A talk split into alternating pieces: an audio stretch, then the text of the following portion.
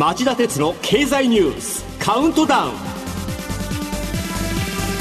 皆さんこんにちは。番組アンカー経済ジャーナリストの町田鉄です。えー、今日から移動制限が解除されましたので、ふたりが揃ってスタジオに戻り、マスクをしてアクリル板を挟み、さん密を避けて放送します。皆さんこんにちは。番組アシスタントの杉浦舞です。スタジオに私たちふたりが揃うのはおよそにかげつぶりのことなんですね。そうなんですね。さて、えー、昨日の報道によると、国の税収が見込み額のろくじゅっちょうにせんおくえんをかなり下回りそうです。税収の減少はさんねんぶりですが、新型コロナウイルスの感染拡大で実体経済が悪化したことと、納税を猶予したことが響いています。ろくじゅっちょうえん割れどころかごじゅっちょうえん台半ばまで落ち込むっていうんですね。まあ、はっきり言って政府のにせんじゅうきゅうねんどの税収見積もりは狂いっぱなし。えー、コロナ対策で各国が財政金融政策を総動員する持久戦が始まっています。経済基盤が弱い国から通貨や財政の信任が揺らいでもおかしくない。えー、今年度の第二次補正予算でやったような予備費じゅっちょうえんなんていう無計画はもう許されません。えー、今回の税収不足は改めて本当に困っているところに必要な額を間に合うように支給するワイズスペンディングの重要性を浮き彫りにしています。今日は町田さんが選んだ今週の政治経済ニュースじゅっぽんをじゅういからカウントダウンで紹介していきます。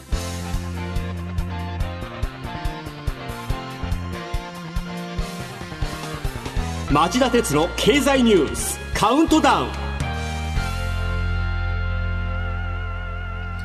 だいじゅういのニュースはこれです。勢い増す新型コロナの感染拡大。水曜日の新規感染者はじゅうななまんにんと過去最大に。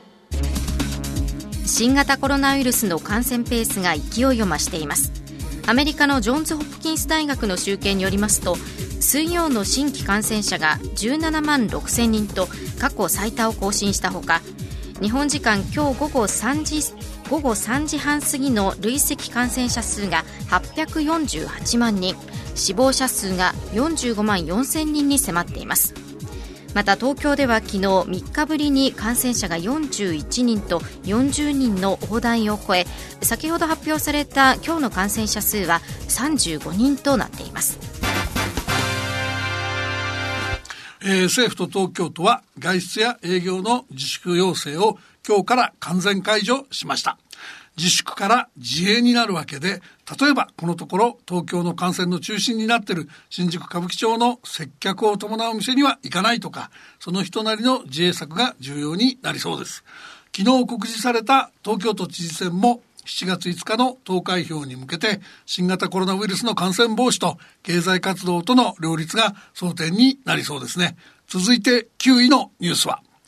ニトリの営業利益がにわりの増益に。テレワーク普及で机や椅子の販売が好調。報道によりますと、ニトリホールディングスの連結営業利益がにせんにじゅうねんさんがつからごがつ期にさんびゃくななじゅうおくえん前後と、前の年の同じ期と比べにわり増えた模様です。新型コロナウイルス対応で在宅勤務となった人が増え、机や椅子といった家具の販売が増えたことが背景です。はちいのニュースはこれです。地元議員らへの買収容疑で河井前法務大臣夫妻を逮捕。去年夏の参議院選挙でおよそにせんごひゃくななじゅうまんえんを配って地元議員らを買収したとして、東京地検特捜部は昨日、前法務大臣の河井克行容疑者と妻で参議院議員の安里容疑者を公職選挙法違反の買収容疑で逮捕しました。現職国会議員夫妻の逮捕は初めてとみられます。奥さんの選挙とはいえですよ、法務大臣が選挙違反の疑いで辞任してその後逮捕されるとは、一体どうなってるんですか、この国の政治家は。総理聞いてますか？あなたが選んだ大臣だったんですよ。続いてなないのニュースは、中央銀行デジタル通貨 エフアールビー 議長が真剣に研究すると方針転換。アメリカの エフアールビー 連邦準備理事会のパウエル議長は水曜の議会の公聴会で、これまでサイバー攻撃のリスクにさらされるとした慎重姿勢を転換。デジタル通貨の発行は中央銀行として真剣に研究していく案件の一つだと強調しました。デジタル通貨についてはすでに イーシービー ヨーロッパ中央銀行や日銀が共同研究を始めています。一方で イーユー ヨーロッパ連合のヨーロッパ委員会は火曜日、アメリカのアップル社に独禁法違反の疑いがあるとして本格的な調査に入ると発表しました。えー、だいよん次産業革命の主導権確保のため、政府と大手 アイティー 企業が火花を散らす局面が増えそうですね。続いてろくいのニュースは、新型コロナウイルス感染拡大に対応して北京市が非常事態を宣言。新型コロナウイルスの集団感染が判明したことを受け、北京市は火曜に記者会見し、市民の市外への移動について ピーシーアール 検査を受けて陰性の証明書を持参するほか、感染リスクの高い地区の住民については市外に出ることを禁じると発表しました。北京市ではすでに非常事態宣言を出しており、市内にウイルスを封じ込めることで中国全土へのだいに波襲来を防ぐ狙いがあるとのことです。北京市によると、火曜日時点で問題の市場の集団感染で入院している感染者はひゃくさんじゅうななにんに上ります。感染は北京に隣接する地域にも広がっています。お膝元だけに封じ込みに失敗すれば習近平政権の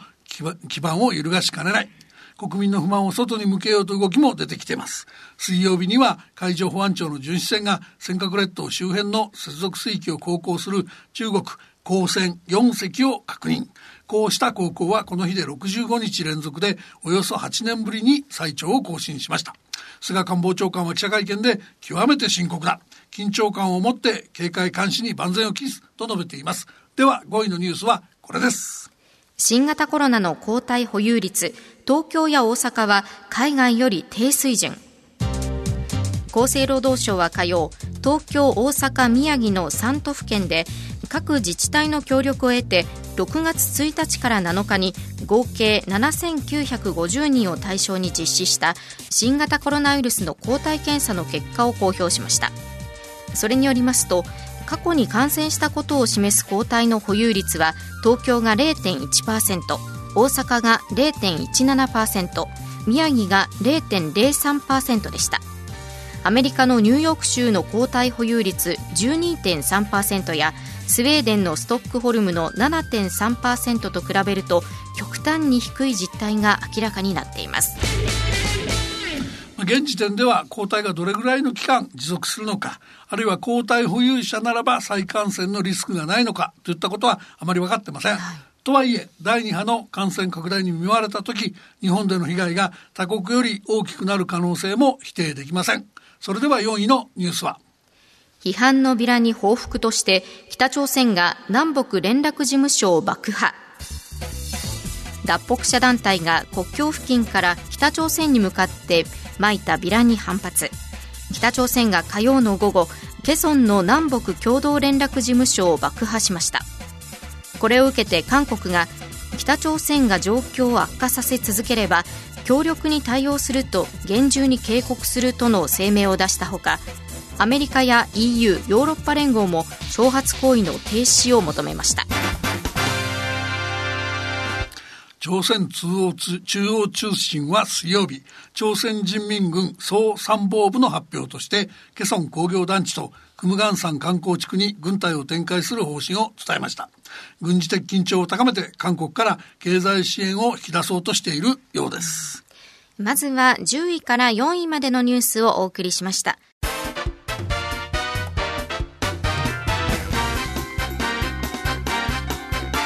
町田哲郎経済ニュースカウントダウン。だいさんいのニュースはこれです。トランプ大統領は国益より再選、習近平中国国家主席にも支援を要請か。ボルトン前大統領補佐官が回顧録で赤裸々に暴露。アメリカの新聞などの報道によりますと、トランプ政権で大統領補佐官を務めたボルトン氏が近く出版する回顧録に、トランプ大統領は国益より自身の再選を優先する人物で、去年ろくがつの習近平中国国家主席との首脳会談で再選への協力を懇願したなどと記していることが明らかになりました。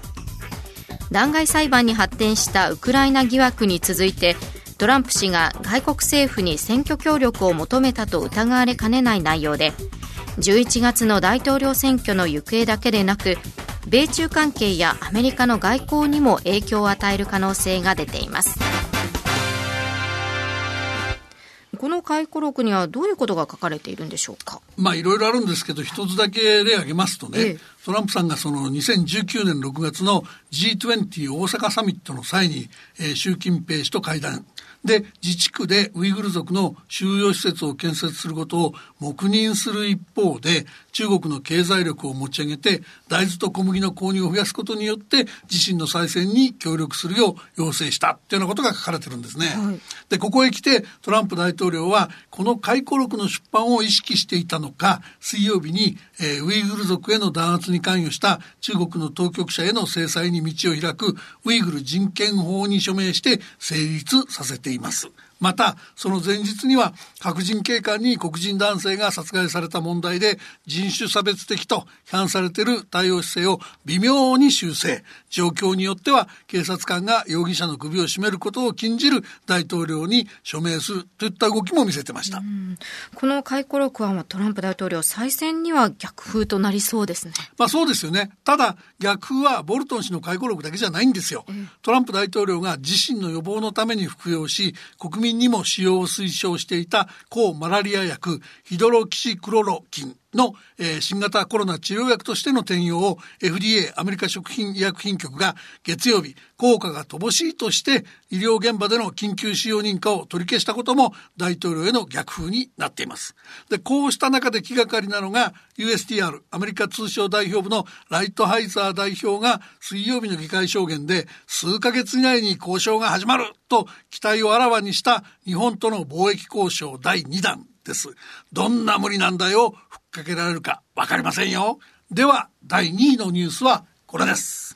北朝鮮の弾道ミサイル迎撃策の要、地上イージスの配備計画を停止、